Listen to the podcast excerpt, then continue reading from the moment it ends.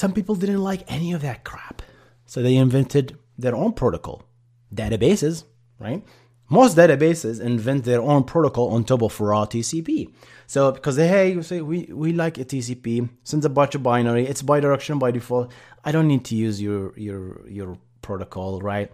I, I just want I'm gonna define my own protocol, uh, message format, and everything. That people use raw, raw TCP. An example of that is Redis. Redis uses a RESP, I think. They invented their own protocol and they packed into CP in a in a, in a very compact way. Okay, so a lot of people use that as well. So it's open, right? But here's the big problem, guys. No matter what you choose as a communication, REST, right? GraphQL, SOAP, raw TCP, you have your client that sends this communication and your server that receives those communication have to agree how do they agree? You need a client library. Guys, REST API. If you want to build a REST API, guess what? What is your client library? It is the HTTP library.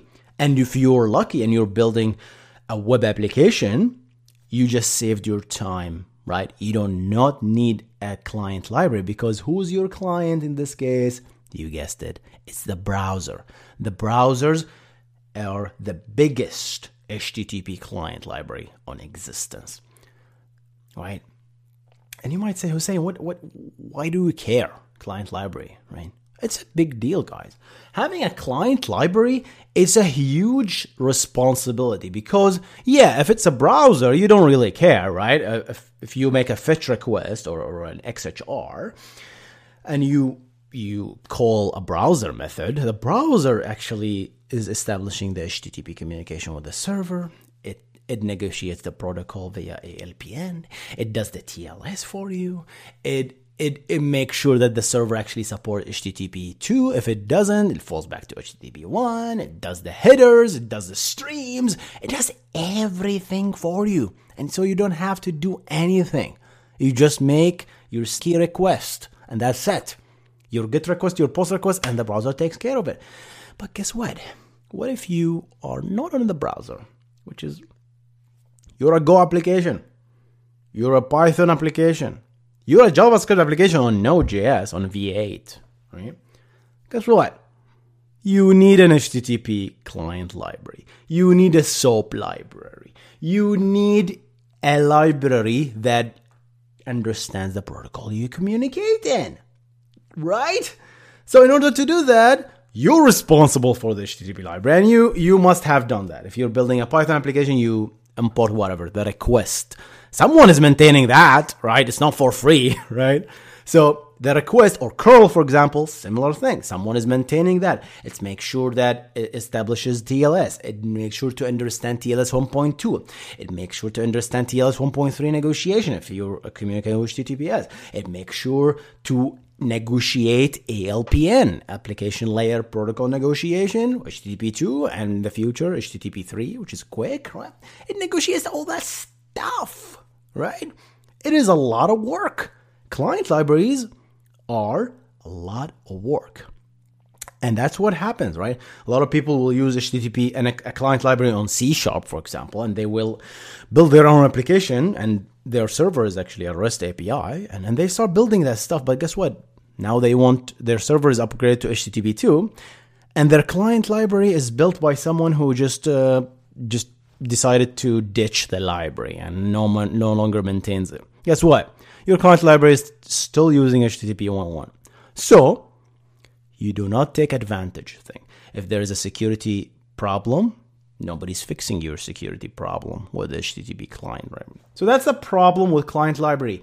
They are hard to maintain. You need to patch them. If there is a new feature, you have to add these features to your client library, right? There is a C sharp HTTP client library. There is there is a, a, Java HTTP library. There's a Python. There's a JavaScript. There is any language must have HTTP library, and it became popular, so a lot of people built it. But still, someone need to maintain it. So HTTP client library is the worst. WebSockets the same. You need a library that understand how to talk in WebSockets, right? The, if you're using browser, problem solved because Someone else, Firefox is um, maintaining your library. Chrome is maintaining your library. Brave is maintaining your library. But if you're your own, building your own Python application, then yeah, you have to build it yourself, which kind of sucks, doesn't it? So that's the problem. And there's where gRPC came into existence. Is okay. We can't go on like this. Every time we invent something new, there are a lot of client libraries that comes with it. gRPC which developed by Google. A lot of people say that it's, it's short for Google RPC, but uh, some people say no, it's not.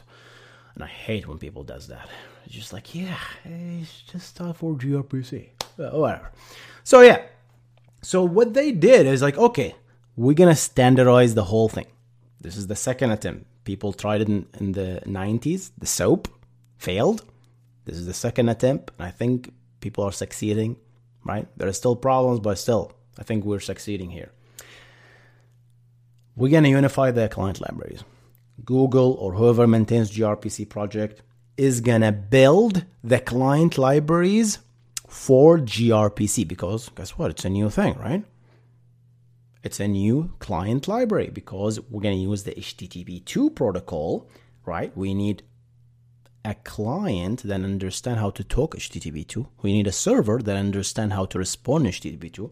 We need a server and a client that understand protocol buffer. And we talked about protocol buffers. They are on schema, kind of binary format. And they said, let's solve this problem. We will build gRPC for you guys. We're going to build it for you. If you use Python, here's the code how to generate it. Just reference this and guess guess what? It's to build it on the on on and we're to maintain it. If there's a bug we're to fix it for you. Someone else is maintaining that. It's kind of like the browsers if you think about it okay?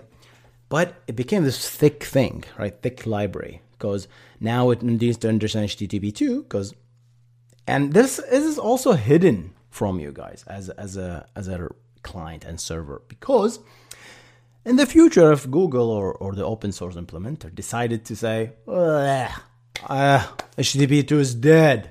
Let's move to HTTP 3. Guess what? All your client application will just magically work because they are hiding this from you. They are hiding this, the fact of HTTP 2 backend from you. They are hiding this stuff.